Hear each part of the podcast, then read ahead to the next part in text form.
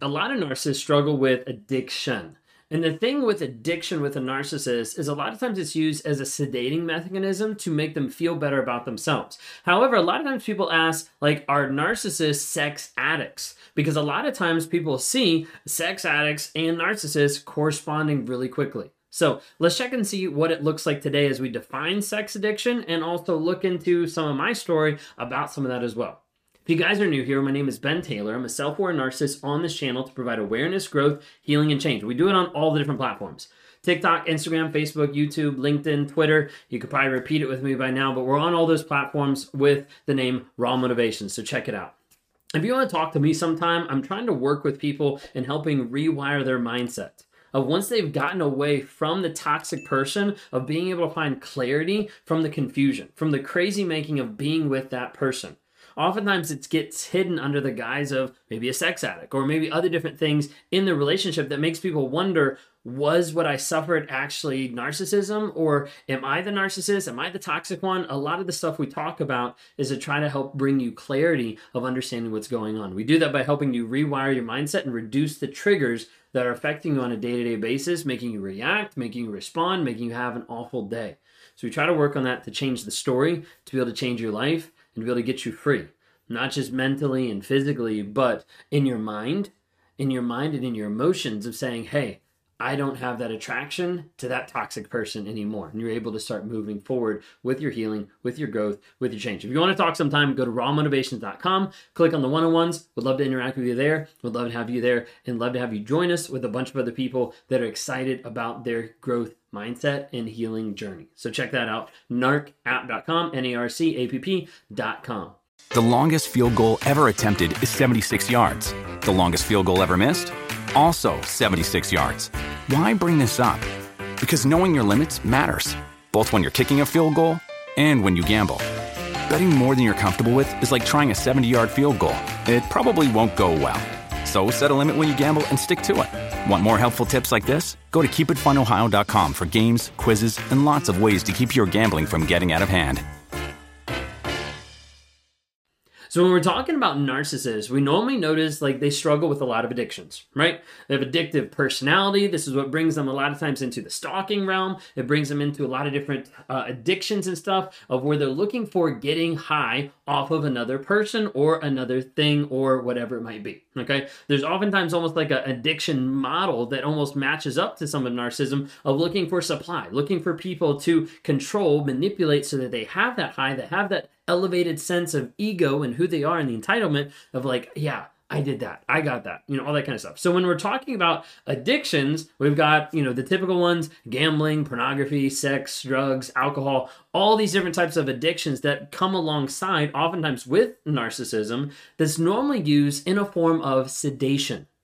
When we talk about addictions, a lot of addictions are brought into people's lives as a form of sedation to make them feel better about the circumstances that they're currently in. So you might be asking, what's wrong with a narcissist? Because they come across like everything's great, everything's the best. They go from person to person, they don't have all these feelings, all this stuff. Like they make it seem piece of cake. What could they actually be sedating from? The thing that they're sedating from is the truth. And the truth is what exposes what's underneath. And so as a result, they sedate to be able to hide and suppress feelings and discomfort and to be able to disconnect from the guilt and the shame of who they actually are. A lot of times they'll keep doing that time and time again to be able to run and get away from the person that they are inside because they're unwilling to be honest and actually approach the issues underneath the surface.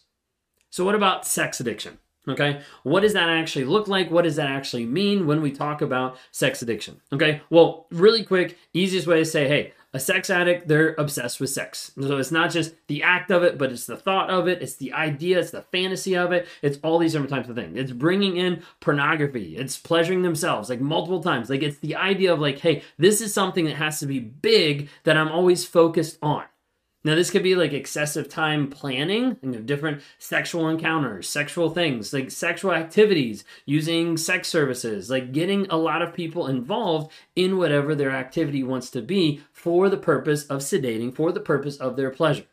Okay, oftentimes it'll continue moving forward into reckless sexual activity, stuff that is dangerous, stuff that could hurt multiple people, stuff that could be transmuted to multiple people sex actions against society of like what it actually looks like of how they're actually coming across other people like how they're exposing themselves to other people. Like there's a lot of different things out there but the thing is they'll continue to move forward in a lot of sexual behavior no matter what the consequences because they don't care there's an aspect that when someone becomes an addict, they get some they get addicted to that feeling, and as a result, it just keeps going and keeps going and ramps up more and more and more. Oftentimes, looking for that first high, looking for that hit, and not able to get it. So it becomes more dangerous, more crazy as it moves forward, regardless of the thought this might actually hurt other people, or this might actually affect me, or this might put me in jail. Like those kind of thoughts. It just continues moving forward without consequences a lot of times you'll see that person being addicted to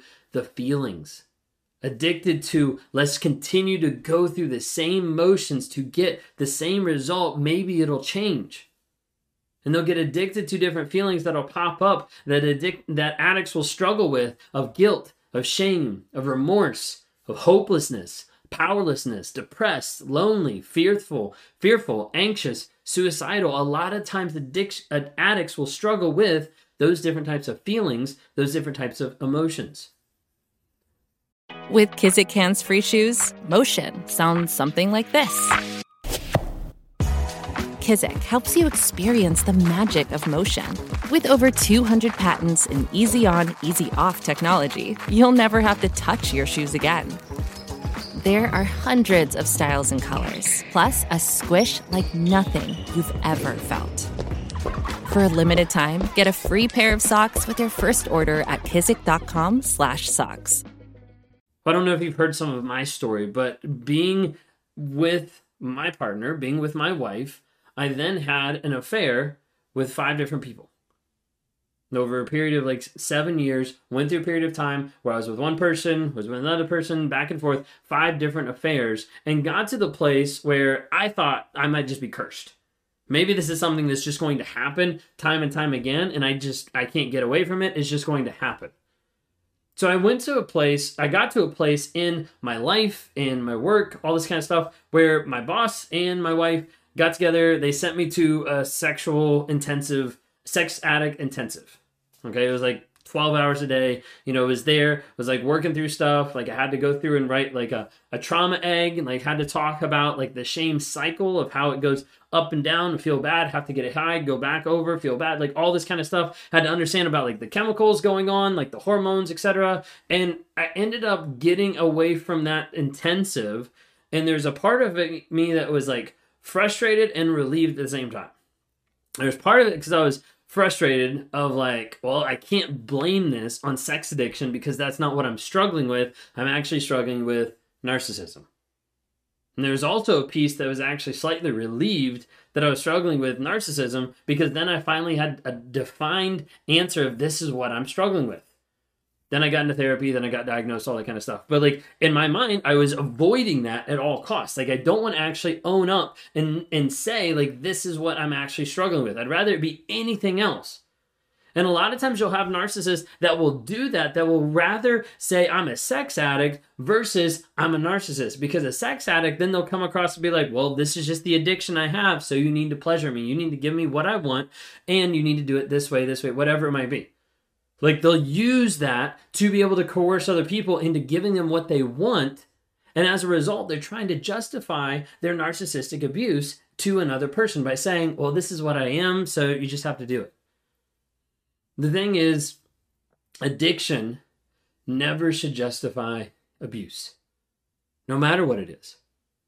Maybe you're listening today and you've come out of an abusive household, or you've come out of a household that had addiction and it feels like they always justified it. Well, I'm angry because I'm drunk, or I'm angry because of this. It should never justify it. You see, a lot of times people use the phrase hurt people, hurt people. I don't think that's right. At the end of the day, unhealed people hurt people. Because there's a lot of people that have been hurt and abused that are no longer hurting other people. But there's a lot of people that are unhealed that are still trying to dump their trauma onto other people or attack other people instead of working on themselves and growing, healing, and changing. When we talk about addictions, we need to understand that addiction is one thing, abuse is another thing, and you shouldn't have to deal with either one in a relationship. But if you're struggling to lose weight, you've probably heard about weight loss medications like Wegovy or Zepbound, and you might be wondering if they're right for you. Meet PlushCare, a leading telehealth provider with doctors who are there for you day and night to partner with you in your weight loss journey. If you qualify, they can safely prescribe you medication from the comfort of your own home. To get started, visit plushcare.com slash weight loss. That's plushcare.com slash weight loss. Plushcare.com slash weight loss. There is a difference when people are saying, hey, hey, I don't know if it's a narcissist. I don't know if it's because they're addicted. I don't know what's going on. Well, clear up the addiction and then see what actually happens because then that person needs to acknowledge hey this is who i am this is what i need to do to get clean to get fixed to work on myself some narcissists out there are sex addicts i'm not going to say that they're they're all not sex addicts. There's a lot of nurses out there that are. And the ones that are a lot of times they try to even ramp that up and use it more as an excuse. This is who i am so you're just going to have to deal with it. Okay? The main focus is if you're struggling with the idea of, hey, is this person narcissistic or are they a sex addict? get them into help or work with them to be like, hey, this is what you need to work on. They work on their sex sex addiction or whatever it might be. They work on that, and if they if they get better from that, then you can start seeing like how do they actually match up with narcissism. The thing you have to understand is if you're in any type of relationship, sex addiction, narcissistic relationship, whatever it might be, work on yourself, heal yourself. It's not your job to fix another person. It's not your job to make the relationship better for like by the, by fixing that other person. All you can work on and control is you. And the last thing I want to do is say anything on here that makes you stay in a relationship that keeps you a little bit longer. But I did want to bring this up of what it actually looks like and sometimes how people actually excuse it or say, like, hey, this is okay, when reality it's not. The biggest thing is addiction should never justify abuse. If you're in a relationship that is abusing you, I want you to understand you're not alone. There's a lot of people struggling with the same thought process. You're not crazy. You need to get out. You need to make sure that you're safe you're not hopeless. There's lots of people that you can reach out to for help. And so please do that.